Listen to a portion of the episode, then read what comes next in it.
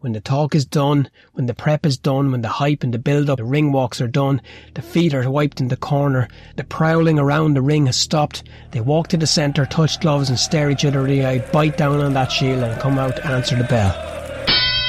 There will be many opinions, there will be many comments, there will be many who have much to say, but very few who have ever walked that walk and felt those feelings. You are, of course, welcome on in for episode number 190 an episode which I considered, thought of, started, restarted, wrote and rewrote. One of the mantras I try very much to live by is less is more. And in this episode, one of Irish boxing's favourite sons, one of the most likeable, lovable, I'm sure in some places dislikable too. But that happens when you're real. And over the years, Ray Moylette has talked the talk. But by Jesus has he walked the walk too. This episode, you're going to hear an interview that I did with Ray back around the end of the Olympics, mid to end of the Olympics last year. And I kept it, and I kept it, and I kept it. And I don't know why I kept it, and I knew I would have a reason to keep it. My first three interviews when I started this podcast 190 episodes ago was Jerry Cooney, Dervla Duffy, who I had to do the interview twice with. Derv still haunts me that one. And today's guest, Ray Moylette my best and favourite memories of the amateur scene take in a little bit of Ray's early career, probably a lot more before it. And I didn't get to know much about him the way I did the likes of his teammates, Kenny Egan, the likes of John Joe Nevin, the likes of the late great Darren Sutherland, and so many more, Paddy Barnes, Mick Conlan, all those guys were, were there. Ray came along just as I kind of dipped out a little bit. So for me to have been able not only to be in contact with Ray, but to get to know him as a person. Uh, it's been more than a little bit special. So that first interview that I did with Ray back then was on the night before his fight in Castlebar. He had just weighed in, he had the feet up in front of the fire, and he was as chilled out as he is in this one today. But I use a word at the very beginning, and I still don't know is it a word. Contentment. Bear in mind that this interview was done long before his fight with Dalton Smith or anybody else was announced or even thought of. And now we sit here the night before, less than 24 hours, having done the weigh and having looked sensational on the scales, having just looked like he's meant to be there. Now I know, I know, over the last few weeks, we've hadn't had the best of luck in the ring. And in case you think I've forgotten those fights, I haven't. I'm coming back to those. I've got some great content, I've got some great interviews, I've got a different view on them, a different angle. But I have a feeling, and I know I'm always going to back my own. I know Ray is one of mine. He's one of ours. I'm always going to go with ours. I'm never going to go against him. Sometimes, sometimes, most times, my heart rules my head. But this time, the pedigree, the class, the quality, the experience. Okay, little bit of inactivity. But we know the inactivity isn't what the media are making it out to be. I just have a feeling if we're going to stop the rot, it's going to be this weekend. It's a privilege and a pleasure to be in your ears for this episode, where I speak with Ray Moylette about his amateur career, about the coaching setup, about the fighters that he was with, and some of the tall tales and stories. And yet again, my pal, big shout out to Roy Sheahan, features as one of the kingpin messers.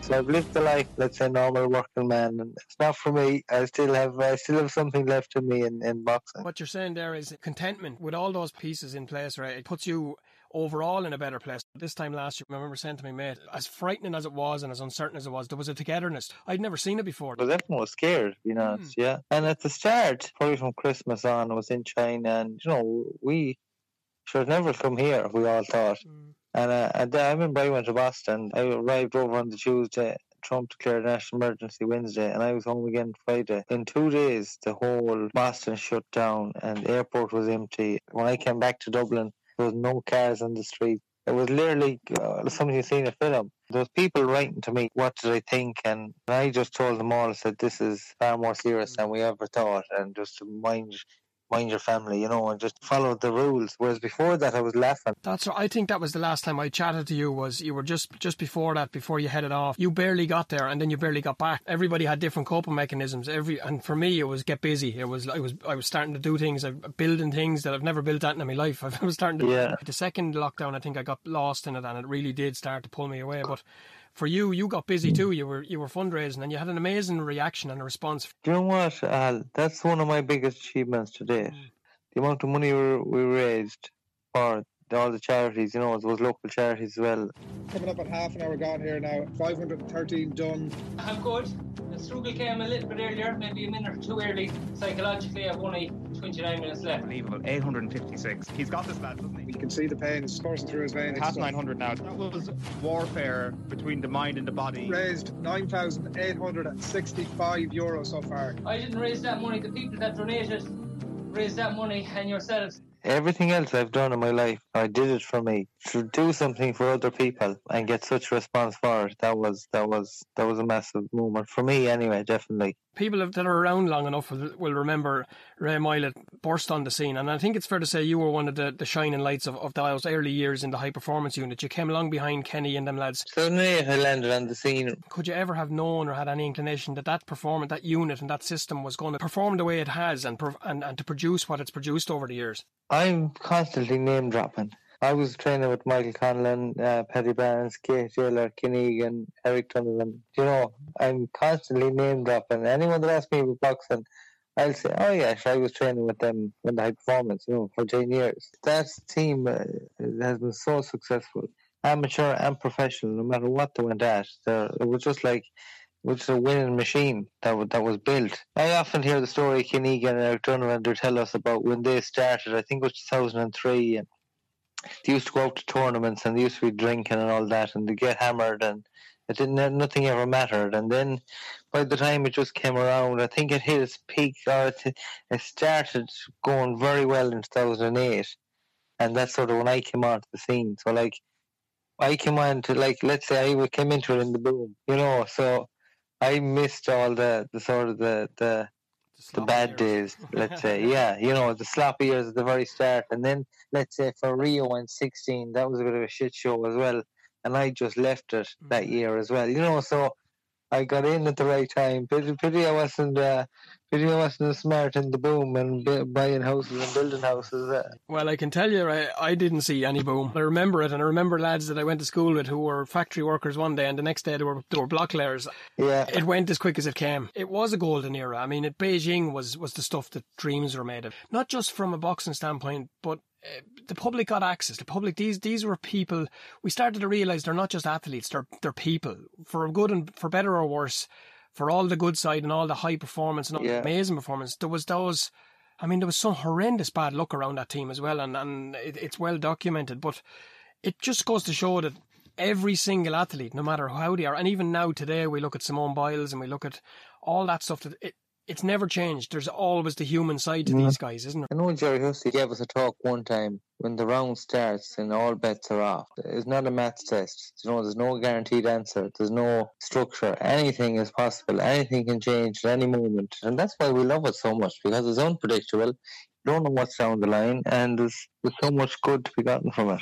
Gerry Hussey, without a doubt, one of the most mind blowing people. He's one of the scariest, eh, most informative, most education and soundest fellas I've ever. He was my very first taste, first hand experience of sports psychology. And you know, if you met him on the street, Al, he's the same way you and me. As in, he's down to earth. He's he's just a real nice guy, a genuine fella, and what you see is what you get with him. He has the amazing ability to break down things and explain things of how our body works and what we need to do to be able to help it. You know, so a lot of a lot of people know what it's all about, but he is a special way of of getting the message across. Yeah, I do. I remember specifically so many things, but one one of the points he made was he was telling us at the time that two of the big sports that were going to come, and I just can't help but smile this week. One was cycling, and the other was rowing. Like this was back in what 2000, and he was with Pat Ryan. We were. You've never even heard of them. How right he was. He's the sort of fella that doesn't speak for the sake of speaking. No, no, no, he does not. One of the concerns I had, Ray, I'm, I'm biased, right, and I'll be the first to stand up and say, "Ah, oh, sure, you can hang your hat on boxing when it comes to the Olympic.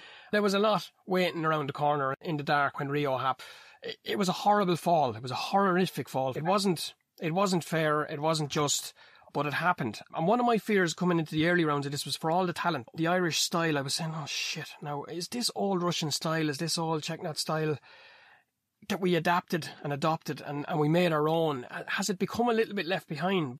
No, I think like We have, don't get me wrong, we have adapted the old Soviet style because number one, they were the best in the world, and number two, we had Zor, mm. who had was our key link into training camps with with the Ukrainians and the Russians and everyone over that side. And so, like, I spent months over there over the last couple of years when I was on a, on a high performance team, and we used to be getting hammered by them. And but there was a stage then when we were when we were able to match with them, you know, because we were learning what they were doing, and we could see what they were doing, and then we could compete with them. Um, but that didn't look like that. It doesn't look like the the Soviet style that we, we have there now. It seems to be the Cuban uh, movement is thrown into that mix as well. So I'd say John Conlan has a lot to do with that because I know he's he, he's a great coach as well. So I think Zaur will be very technical and very um, very Soviet style, obviously because he's from Georgia himself. But I think there is something else thrown into that. That team isn't just learning um, learning one style. They, they're sort of picking up everything, really. So I wouldn't be worried about that at all. Looking back at your 2008 in, in Guadalajara and some of the names, Oscar Valdez, poor old Maxim Dadashev, who, who passed away, Oscar Molina, Mag, Magdamedov, uh, they, were, they were only starting to come through those Soviet teams, those Eastern Bloc. How apparent are the different styles, Ray, when you're in with them? Not a whole lot anymore because the whole world has opened up and training camps now are a big thing. Whereas the early days, 2003 and all that, Ireland wasn't allowed in training with Russia them times because they weren't good enough. Um, I think it was France that brought them over for a while. France being sort of like the midway Central Europe, so we could be able to pick up things off them. And then Ireland or the Irish team was getting very good, and the French didn't want to let them in. So then they got the invitation to, to Russia. So we have evolved definitely but the whole world has evolved now together. Um, there's no country now that's left behind. Like you see, the likes of Kazakhstan, Uzbekistan, Azerbaijan, they're they're strongholds now in boxing because they they've had they've come on they've come on money. I don't know where they got it. It was the natural elements or whatever it was. They're now leading in, in, in the boxing world as well with, with their styles and with their with their medal winning. Now is only a couple hours away. Like everywhere so accessible. Everyone can train with everyone now. So the style it's nearly in uh, a worldwide style at the minute. The Cubans do a bit of moving and the Soviets stick to their boxing. But now, as you've seen Kurt Walker, you've seen Aidan Walsh, like they can mix the two of them. There is no one style anymore that works. 2008 when I was boxing and in that World Championships, like I had the passive defense and that worked. That doesn't work anymore. So you have to do everything now. When we were going into training camps, like all the countries were there. You know, like there could be 20 countries these training camps. So like everyone is constantly mixing with each other, and that's why everyone's learning off each other. And then it's whoever's the best on the day. That's the way it is. I can remember so many of those old boxing movies growing up, not just Rocky, but with, with the likes of Streets of Gold. And There was this mystique, this aura. Was it anything like that when, when the Russians came to town, when they came to camp? As I said, I came in in the good times, so I I didn't see any of it. I know they never they never smiled or they never they never made any effort for communicating. We knew they were there always, but there was never a dark cloud because we were able to compete with them at the stage when I came to it. So rather than looking up to them, we were looking at them. That's it. Yeah, definitely. Yeah. In terms of the Olympics and and look, I'm old school. I'm old enough to remember those years where when we probably didn't have an awful lot of. We didn't have Sky. We didn't have the choices. And I remember it's terrible to say. I, I didn't like listening to Jimmy Magee. I didn't want to listen. I was like, oh, here we go. Whether it was dog race and horse race and football, soccer, it was there. Now I'm putting together clips and I'm actually looking for it because it's not the same without him. He he has. Oh no, he's powerful. Really, like I uh, used to be giving out about him as well because he used to be commentating on some of my fights, but he didn't talk about something completely different that happened 50 years ago. But uh, now I love, let's say I'm reeling the years rent, and I love to hear his voice, and I love to hear hear the old stories. We're looking at the Olympics. There's a magical aura around it for me, and I suppose it encapsulates at the heart of it all that's great about amateur sport. It, it's, it's the be all and end all of amateur boxing. Well, that's what I was. Gonna say. That's it. it is and no matter what anyone else tells you, that it'll never be any different, or it never has been any different. It's the pinnacle of amateur boxing in Ireland. Uh, definitely, I can't tell you about any other countries. I don't know, but in Ireland, to be an Olympian a boxer is the highest honor you can get in the amateur sport. I know prestige-wise, it is without doubt. But in terms of uh, everything as worlds, Europeans, it's the one to get. It's the one to be able to say the one you're at. It's the one that goes down in history. It's the one that everyone's looking for. I was at three World Championships. I would never even tell that to anyone. You know, three senior World Championships, which is a good feat and it's on its own. If anyone asks me, I'd say I missed out on the London Olympics by one fight and I missed out on Rio by one fight as well. I tell them what I missed out on more than what I've won because that's how prestigious it is. Just to draw a line under what the point you made, we do move on and that in Ireland, human nature is to forget. But I think, to be fair to you and to your support, when you look at almost 10 years after your medals, and you look at the reception that you got in Castlebar, that still gives me goosebumps.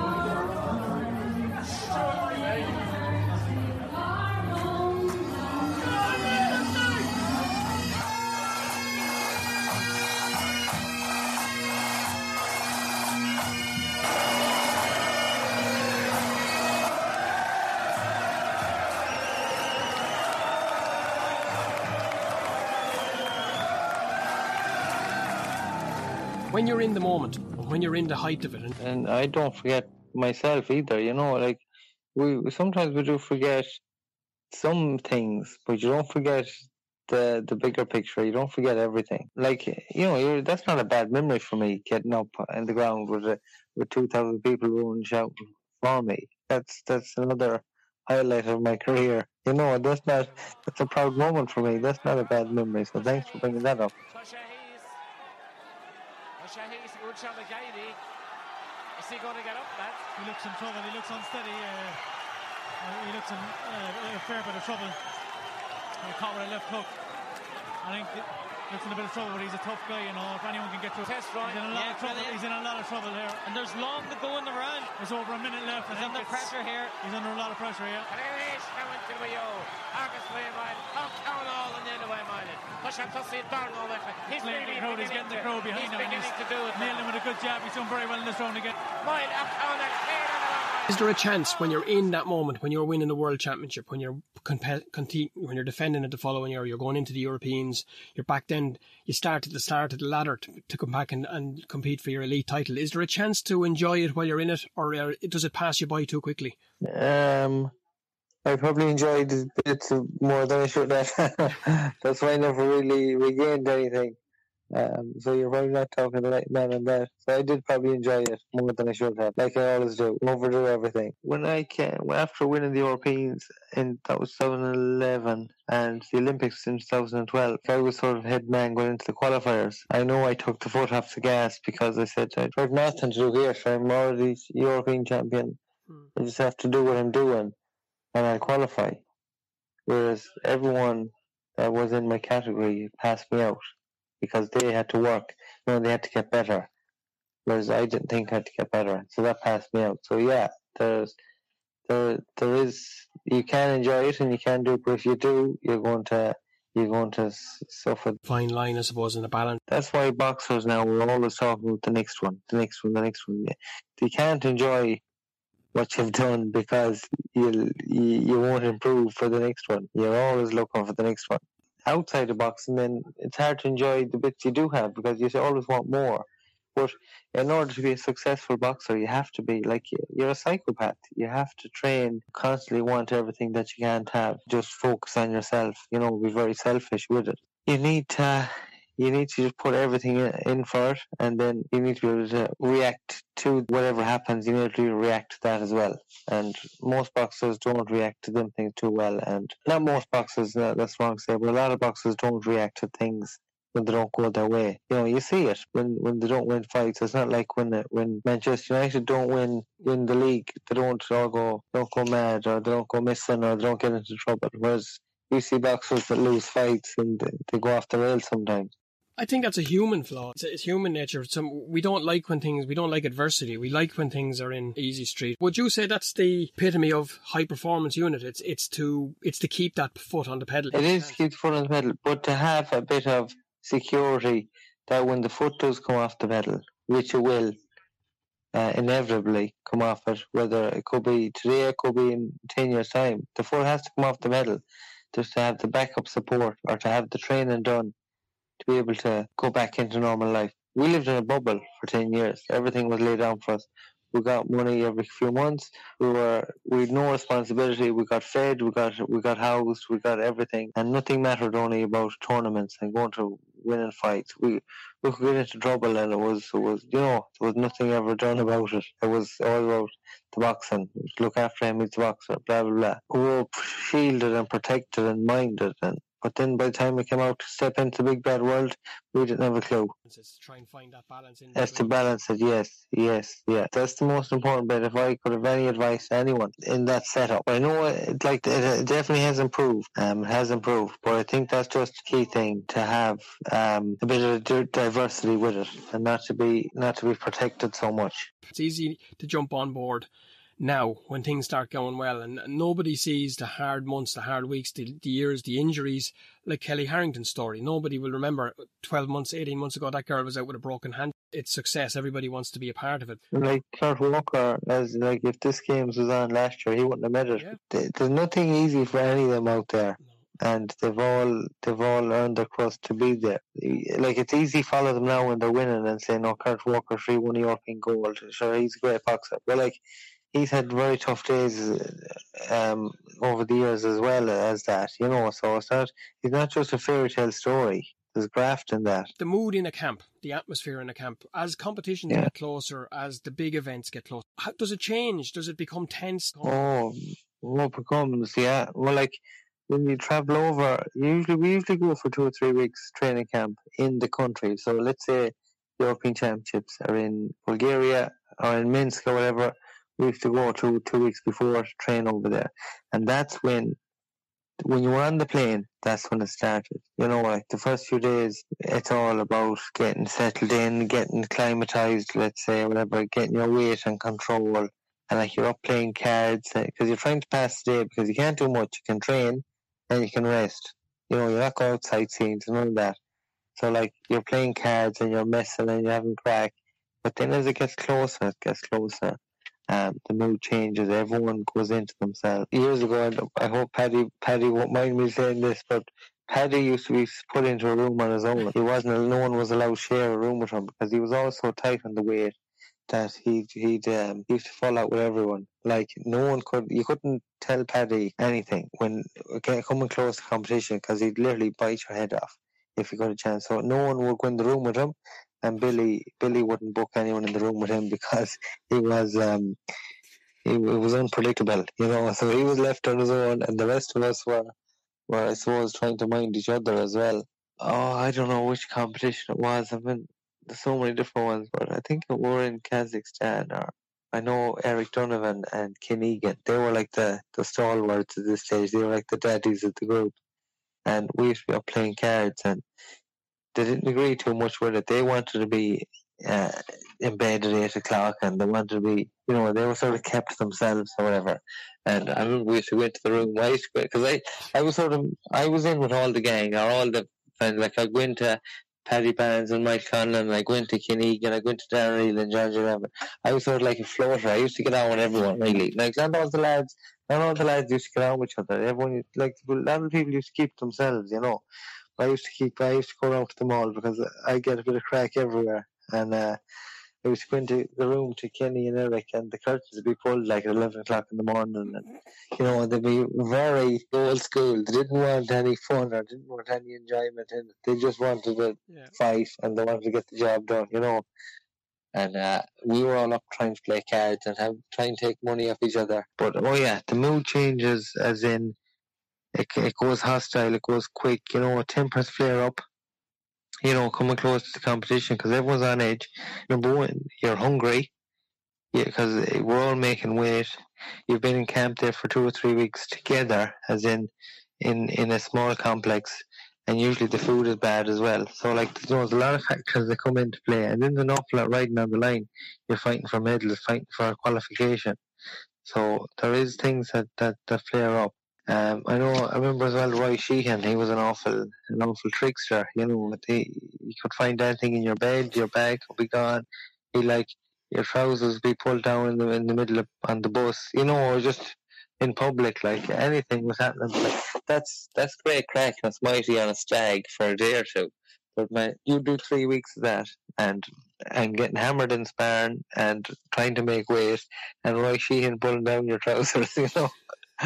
Like and that was only they were the minor things, but like people used to people used to turn on each other a lot uh, quicker than maybe people know. But it, was all part of the camp. But when we came home, then so let's say we're gone for three weeks and we be dying to get home. Couldn't wait to get home, eat normal food, come home to your girlfriend, your wife, whatever it was. And when we came home, it was like cabin fever. Like I was always thinking, I wonder what the lads are doing. I wonder. Yeah, yeah. Well, you know, I couldn't settle at home because there was no one to play cards with. There was no one. There was no crack. You know, it was. It was. It was different. It was. It took a while then to get to, to climatize into home life again after that. So you know, mood changes, everything changes, your whole demeanor changes, cause, and you and you and you grow into it, and then you can, and you have to become, you have to become the sport, and that's what it is. You know, you have to become selfish, and then when you come home, then you become the family man again or whatever. But you can't, you can't be both. Not at that, not at that level. Coaches keeping their finger on the pulse as well. Billy, Billy was a great man. Billy was, Billy had it off. A coach. He was a coach's coach. You know, he like he treated me differently than he treated Paddy or Kenny. Like he treated everyone different. He done things with John Evan. He do different things with Michael Conlan. You know, he knew I like to do certain things before a fight, and he knew other lads like to do certain things before a fight. And that was it. And he, he worked that. He worked them strengths. Whereas I know when Billy left or whatever, and Zor took over, Zor trained me like he trained Katie Taylor. You know, I'm not Katie Taylor. Like he trained Paddy Barnes like Katie Taylor. Like he just trained everyone the same, as in one blank page, and everyone must have that fill into that. But look at that was. I'm not saying it was wrong, but I'm saying it didn't suit me. I don't want to overstate it, but I'm going to overstate it because I think, in light of what went on in Rio, it seems in lifetime ago now, but it left it left a bad stain and left some it left a lot of people with a lot of ammunition over the years who wanted to say, "Oh, there's a reason why these lads are been able to do so well," and then when something does go wrong, it's like, ah, look there, didn't I tell you? But that's not the case. And I think in so many teams, so many ways, this team has wiped that clean. They've started fresh, even in defeat with Emmett and people like that. With the people are embracing them again. But in terms of success, this is the first big one, isn't it? This is where it starts, really. I know the the one we're all waiting for was 16 in Rio was Shakur Stevenson and Mike Conlan. That one would have been um, a bigger Billy and Zor battle, in my opinion, because Billy had trained Michael for, for five or six years before that. And he just left him for one year and then had taken over Shakur Stevenson for one year. You know, so he'd actually trained Mike Conlan more than he had Shakur Stevenson. So that would have been a, a, big fight for the two of them, and that one we were all looking forward to. But again, that's me speaking off the cuff. But there'll definitely be something between Ker, uh, between Billy and Zor. You know, Billy used to get all the credit um, for everything that happened in the Irish setup. Um, Zor did an awful lot of work as well. You know, maybe he was the forgotten man in it at the time. So maybe this is his chance now to to shine and to maybe show what he can do as well. I remember listening to an episode there with Kev, Kev O'Byrne, and shout out to Kev. There's a, a fa- fabulous show, and, and there's a fella that you spoke about, an unsung hero. I mean, in all in, in, any other time of the year, Tony Davitt would be over at this Olympics. He'd be there front and centre. Tony Davitt is Irish boxing down to a T. Like we all remember, I remember him as eleven year old. Like that's that's twenty years ago. I remember, you know, and I remember in Mexico in 2008, he was doing pads with me the night before the world title. He's he's still training up in Celtic Warriors. He has a few boxers still up there, so I see him now um, every few weeks. You know, so like he's a very big part of my own boxing career. You talk to any boxer that grew up in the last thirty years, forty years, he's he's he's he's going to be a big part of their boxing career as well. He just he's in it for the love of boxing. he loves boxing, loves the crack that it brings, and he just wants lads to do well. He's a genuine straight guy, and he just, as I said, he I'd say boxing has cost that man a lot of money. I'd say it cost him a lot of time, but it doesn't matter. He is not in for any of them. He's in it because he wants to be in it and he wants helping out. My father-in-law is a Sligo man, and I leave it on this. And I messaged him today, and I said, "What's going on?" I said, "You've spent a whole life playing for, watching, supporting, giving out about Sligo." I said, "Now," I said, in the space of the last two weeks, it says the West's awake. I said, We've got a girl from Sligo. I said, who's breaking records all over the place. I said, We've a girl from Roscommon. I said, who's absolutely he's killing it. I said, You need to give up that old thing. I said, and start following a real sport. Well, I won't tell you what Yeah, it's like to be with. oh, I know that, yeah. But look, there's- there's no, as I said, they're not all glory days. So, uh, like, Mona McSharry will tell you, there's, uh, like, she she's a hero at the minute, but like, no one have heard of her a few years ago. Now I know she was on Ireland's Street Family, that's that's how I know her. But like, she was she was unheard of up to now. Now she's a hero, you know. So there is no there's no gimme, there's no handouts. It's, the Olympic Games and it's, it's the pinnacle of all sport, especially boxing. But as in, I'm biased, so I'm only saying that. But there's like we're not, we don't want to. We, the Irish, we don't just follow um, winners. We don't want just winners, as in uh, like we follow people, we follow the character, we follow the counties because we love them. You know, not because they're winners, because most time they're not you know, we still follow them and, and we're very passionate about them because we love them and we love to support real characters and real people, and that's just the Irish people down to a T. the best way to finish on this is that one of the things that many of the things about yourself that encapsulated and and, and that helped you win the hearts of, of the Irish people and the Irish at large because over the years and and I think it's fair to say there's a bit of life left if not there's a little bit more life left in that old dog yet than people realise and There's a bit of I really genuinely hope we get to see it sooner rather than later. There's a life left in the old dog, and there's uh, the old bull for the long road, isn't that it? Uh, That's it for sure. And there's a little bit more Yeah. uh, incentive now when the wee man is sat beside the ringside or he's sat somewhere. And that's it, yes. And I, you know what? And, and boxing owes me nothing. I've nothing to prove either. I, I can go out now and I can enjoy it. And as I said, I'm working, so I have a few pounds at the bank. I have my family at home. I'm I'm not pressured like uh, ear- earlier on in the chat. I was you I was relying on the paycheck. You know, I'm not relying on that anymore. And I don't. I want to do the young lad proud, of course.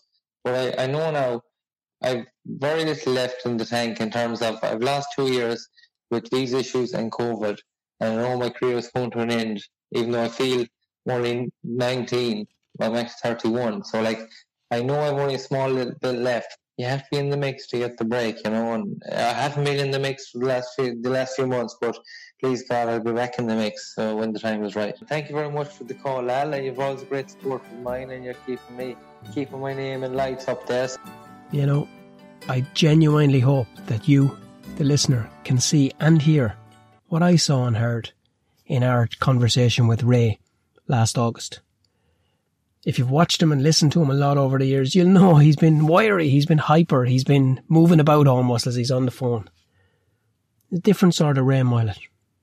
That with the talent, with the focus, with the resolve, and with the new determination of fighting for his family could just be a very dangerous, makes him a very, very dangerous opponent on Saturday night for Dalton Smith, the matchroom fighter. All that's left for me to do is wish Ray the very best of Irish luck and love on Saturday night going into this fight. He's worked hard enough, long enough, had enough heartache and had enough downs to be able to create all the luck that he needs for himself manifest everything that's needed and put it together and turn in a performance that reminds the world, oh, forgot about him. Thank you for taking time to listen to this episode. Thank you for always supporting. We've been flying high in the Irish podcast charts over the last couple of weeks and months. There's some really, really exciting stuff going on in the background that I am absolutely bursting to tell you about, but I can't just for now. Please take the time to share this episode and I'm going to let it run out with a very special message from a very special man. Niall Kennedy is a stable mate, he's a friend, a close friend. I just want to say, Ray, I hope you do the very best, mate. Make your little man proud, your queen proud. Take the centre of the ring, like I said to you. Show that you're the boss. Peter Ray, Moylette I grew up watching. Really teak tight defence and push. push this man back, don't lay on the ropes, don't give the matchroom referees an opportunity to jump in. Show the quality that you are because you're gifted, Pat. Be praying for you and you show and leave your full ability and regardless of the result, I'm so happy getting out of that ring, I'm happy for you.